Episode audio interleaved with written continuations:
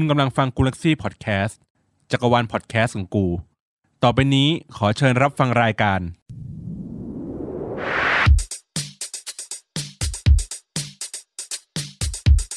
อัปทูกูอัปทูเดต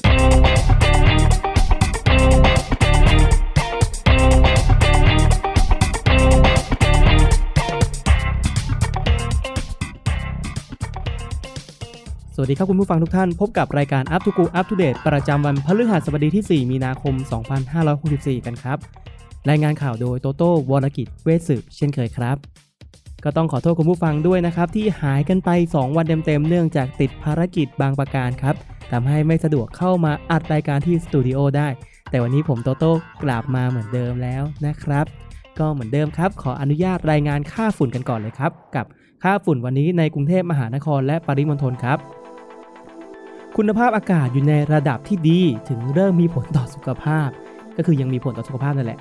โดยส่วนใหญ่ครับหลายเขตอยู่ในระดับปานกลาง ค่าเฉลี่ยของคุณภาพอากาศเวลาช่วง 11 นาฬิกาที่ผ่านมาครับ อยู่ที่ประมาณ 80 US AQI ก็ถือว่าลดค่าฝุ่นลงไปเล็กน้อยเนาะจากเมื่อสัปดาห์ก่อนจะเป็นหลักร้อยกันตอนนี้ก็เหลือแค่ประมาณ 80 แล้วนะครับ ก็ยังมีฝุ่นรบกวนพวกเราอยู่ล่องลอยไปทั่วนะครับ ยังไงก็รักษาสุขภาพกันเหมือนเดิมครับ และเรื่องอัปเดตแรกนะครับกับสงกราร 2564 ครับสำหรับเทศกาลสงการในปีนี้ครับทางกระทรวงก็ได้มีการออกประกาศมาแล้วว่า จะให้มีการจัดเทศกาลสงการได้ครับ เพื่อเป็นการกระตุ้นเศรษฐกิจกันอีกครั้งครับ แต่ก็ต้องมีการเว้นระยะห่างเกิดขึ้นครับ ตามมาตรการของรัฐที่วางไว้ ซึ่งกระแสในโซเชียลครับก็ไม่ได้ออกมาในทางดีใจสักเท่าไหร่นะครับ เพราะว่าหลาย ๆ คนก็เป็นกังวลว่าจะเกิดการระบาดของโควิดระลอกใหม่อีกครั้ง และก็ยังมีหลายความเห็นครับ ก็สงสัยว่าการเล่นน้ำแบบเว้นระยะห่างเนี่ยมันจะต้องทำแบบไหนกัน เพราะว่ามันไม่ใช่สิ่งปกติที่ชาวบ้านชาวช่องเขาทำกันสักเท่าไหร่ รวมไปถึงยังกังวลด้วยครับว่าน้ำอาจจะมีเชื้อซ่อนอยู่หรือปนอยู่ก็เป็นได้ บางคนก็บอกว่าถ้ามันจะเกิดความเสี่ยงก็อย่าอนุญาตกันเลยจะดีกว่า แถมบางคนครับก็ยังมีการพูดติดตลกว่า สงสัยปีนี้ต้องใช้แอลกอฮอล์ในการสาดน้ำแทนกันแล้วแหละ และเรื่องอัปเดตถัดมาครับกับทลาย I.O. เช้านี้ครับทาง Workpoint Today ได้มีรายงานข่าวว่า Facebook ครับได้สั่งปิดบัญชีและเพจที่ทางกอรมน ใช้ทำ I.O. ทั้งหมด 185 บัญชีครับ ซึ่งมีบัญชีทั้งหมด 72 เพจ และ 18 กลุ่มบน Facebook ครับ รวมไปถึงยังมีอีก 18 บัญชีบน Instagram ด้วย คือต้องขยายความก่อนอย่างนี้ครับว่ากอรมน คืออะไรครับ กอรมนคือกองอำนวยการรักษาความมั่นคงภายในราชอาณาจักร ก็คือเหมือนกับป้องกันความปลอดภัยของประเทศเรานั่นเองครับ โดยก็โดน Facebook กับ Instagram ได้ปิดบัญชีไป โดยทาง Facebook ครับให้เหตุผลว่าบัญชีทั้งหมดล้วนมีส่วนเชื่อมโยงกับกองทัพไทย ที่เน้นการสื่อสารไปยังผู้อาศัยอยู่ในภาคใต้จังหวัดชายแดนใต้นั่นเองนะครับซึ่งความเห็นของชาวทวิตเตอร์ครับก็ได้ออกมาไปในทิศทางที่บอกประมาณว่า สะใจมากกว่าสงสารนะครับและหลายทวิตครับก็ออกมาบอกว่าสงสัยทำไมสลิมยังคงไม่เชื่อว่ามีสิ่งนี้อยู่ในประเทศกัน และพอมีข่าวแบบนี้ออกมาครับ ก็หายตัวไปกันหมดเลย ไม่มีการพูดถึงใด ๆ เลยนะครับ และอีกหลาย ๆ ความเห็นครับ ก็ออกมาแสดงความคิดเห็นว่า เสียดายภาษีที่ต้องชำระหรือว่าจ่ายไปด้วย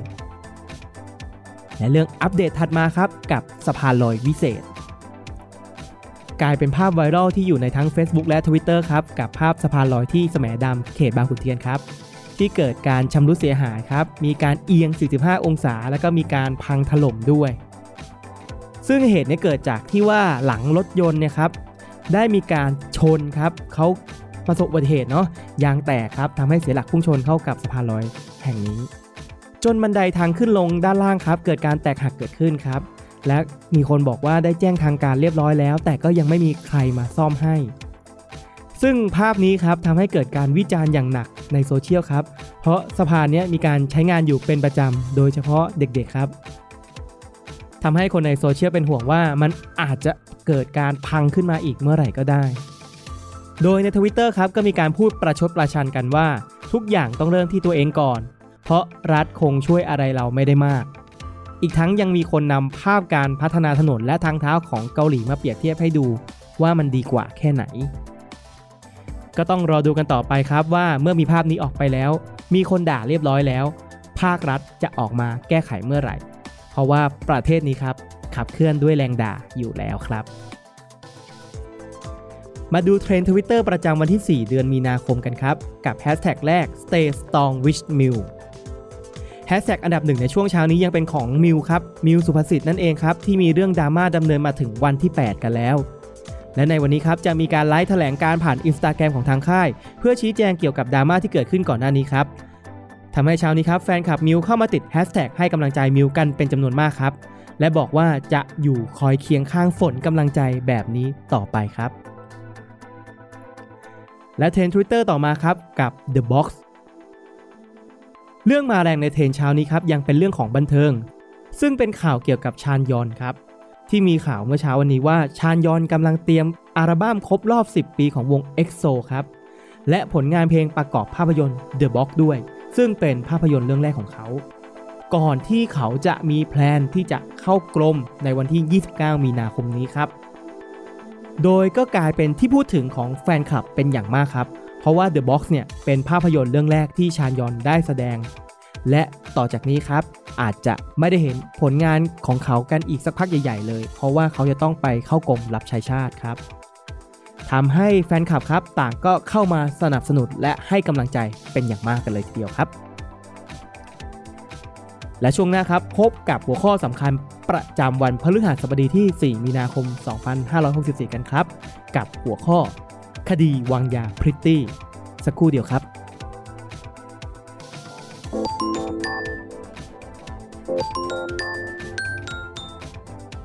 กลับมาถึงช่วงสุดท้ายกันครับ กับคดีวางยาพริตตี้ คดีนี้ครับเริ่มต้นขึ้นจากพริตตี้สาวที่ชื่อว่าวาวา เสียชีวิตเพราะระบบหัวใจล้มเหลวที่โรงพยาบาลครับ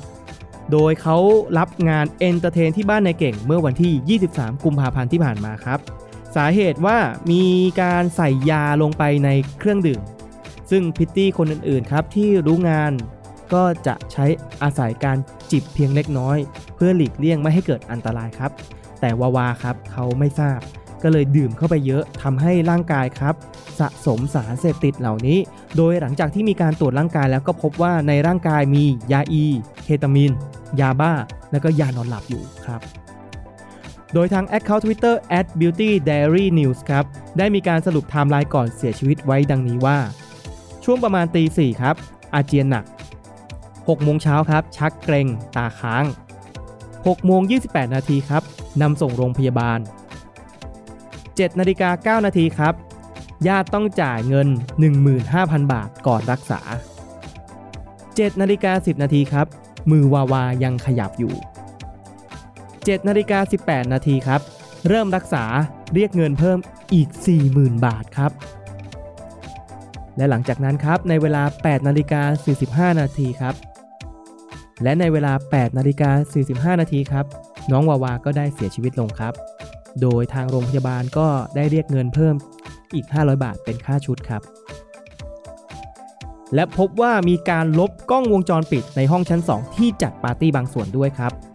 หลังจากที่นำวาวาส่งโรงพยาบาลเรียบร้อยแล้ว ก็ยังมีการจ้างแม่บ้านทำความสะอาดโดยทันทีเหมือนกัน ทางเจ้าของ Twitter @beauty diary news ครับ ก็ได้มีการเตือนมาว่าอยากให้ผู้หญิงครับ ดูข่าวนี้กันเยอะๆ เป็นอุทาหรณ์ไว้เตือนใจครับ งานแบบเนี้ยมันเสี่ยงมากๆ แม้ว่าจะไปเที่ยวก็ต้องระวังมิจฉาชีพใส่อะไรลงไปในแก้วเครื่องดื่มของเราเองด้วย และมีคนเข้ามาแสดงความคิดเห็นเป็นอย่างมากมายเลยครับ ทั้งเรื่องการถูกวางยา ทั้งเรื่องค่ารักษาที่แพงมาก และที่สำคัญครับ เรื่องแบบนี้ไม่ควรเกิดขึ้นกับใคร ไม่ว่าอาชีพใด ๆ ก็ตาม แต่ก็มีคนอีกกลุ่มหนึ่งครับ ที่เข้ามาบอกว่า วิธีที่ดีที่สุดเลยก็คือเลิกเที่ยวทำไมต้องเที่ยว และเงินมากเสี่ยงมากควรใครควรให้ดี แต่ก็มีคนโต้กลับมาว่า แล้วทำไมต้องไปวางยาคนอื่น ทำไมไม่กินเข้าไปกันเองล่ะ โทษเหยื่อแล้วอย่าลืมตั้งคำถามกับคนที่ทำด้วยนะคะ ว่าความเป็นคนหายไปไหน หรือที่ไม่ตั้งคำถามนี้ เพราะว่าไม่มีเหมือนกัน และก็ยังโดนแย้งกลับอีกว่า ที่พูดหมายถึง เที่ยวอย่างที่ไม่เสี่ยงไง เที่ยวได้แต่ไม่เสี่ยง คนมันรู้หน้าไม่รู้ใจ พี่น้องกันมันยังฆ่ากันเอาสมบัติเลย เหมือนเคยเห็นในกลุ่มเที่ยวคนเดียว คือผู้หญิงเนี่ยไปเที่ยวคนเดียว มันเสี่ยง เสี่ยงเกินไป มันต้องหาเพื่อนไปหรือเปล่า หรือถ้าต้องไปเสี่ยง ที่พูดว่ามึงมีสิทธิ์อะไรมาใส่ยาก็ถูก แต่มันเป็นคนมีจิตปกติกันจะทำเรื่องแบบนี้หรือเปล่าครับ อันนี้ก็เป็นการถกเถียงกันใน Twitter เนาะก็ค่อนข้างที่จะเถียงกันไปเถียงกันมาครับ และจากประเด็นดังกล่าวที่กล่าวมาก่อนหน้านี้ครับทำให้เกิดประเด็นต่อมาคือเป็นเรื่องของการเข้ามาโทษเหยื่อว่า เอาตัวเองเข้าไปเสี่ยง แต่กลับไม่มีใครโทษคนที่กระทำในครั้งนี้เลย ซึ่งประเด็นนี้ครับเป็นประเด็นที่ถูกพูดถึงในหลาย ๆ คดี ที่เป็นคดีการฆ่าข่มขืน ที่มักจะมีคนเข้ามาแสดงความคิดเห็นในเชิงโทษคนที่ตายครับทำให้เกิดการรณรงค์ครับ ให้หยุดการโทษเหยื่อขึ้นและนอกจากนั้นครับยังมีคนพูดถึงประเด็นเรื่องเงินว่า งานแบบนี้เงินหนาดีมาก หลายคนก็เลยเลือกที่จะไม่เลี่ยง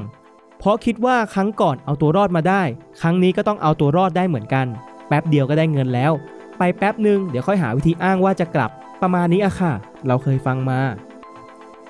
แล้วก็ยังมีการพูดเสริมอีกครับว่าถ้าเงินเท่านั้นเท่ากับงานแบบนี้ 4-5 ชั่วโมงสำหรับเราถือว่าแป๊บเดียวนะ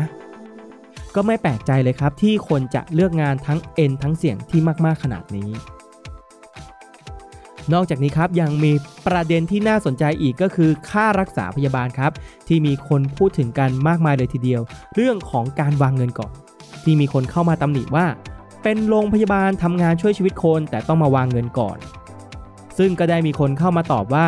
อาจจะเพราะเป็นโรงพยาบาลเอกชน เพราะหลาย ๆ ที่ก็เป็นแบบนี้ ทำให้มีผู้ใช้ Twitter รายหนึ่งครับ ก็ได้เข้ามาแชร์ประสบการณ์ของตนว่า ก็โดนเหมือนกันต้องวางเงินก่อนเหมือนกันครับ และประเด็นที่น่าสนใจเกี่ยวกับการรักษาในครั้งนี้ครับ ก็มีคนคนหนึ่งครับ ได้ออกมาพูดว่า เคยเห็นข้อมูลจากสถาบันการแพทย์ฉุกเฉินว่า หากเป็นเหตุฉุกเฉินอันตรายถึงชีวิต โรงพยาบาลแม้ว่าจะเป็นเอกชนก็ต้องรับ และไม่เสียค่าใช้จ่ายใด ๆ ทั้งสิ้น จนกว่าจะครบ 72 ชั่วโมง หรือพ้นวิกฤต หรือว่าอาการของน้องวาวาไม่เข้าเกณฑ์ หรือสุดท้ายที่สุดแล้วเนี่ยสิทธิ์ที่พูดถึงเนี่ยมันใช้ไม่ได้จริง ๆ กันแน่ ก็ทางรายการก็ขอแสดงความเสียใจกับครอบครัวของน้องวาวา และก็ผู้ที่เกี่ยวข้องด้วยนะครับ หวังว่าจะได้รับประโยชน์จากการรับฟัง และเข้าใจข่าวสารที่เกิดขึ้นใน Twitter ครับ ขอให้วันนี้เป็นวันที่มีความสุขของทุกๆทท่านครับ สวัสดีครับ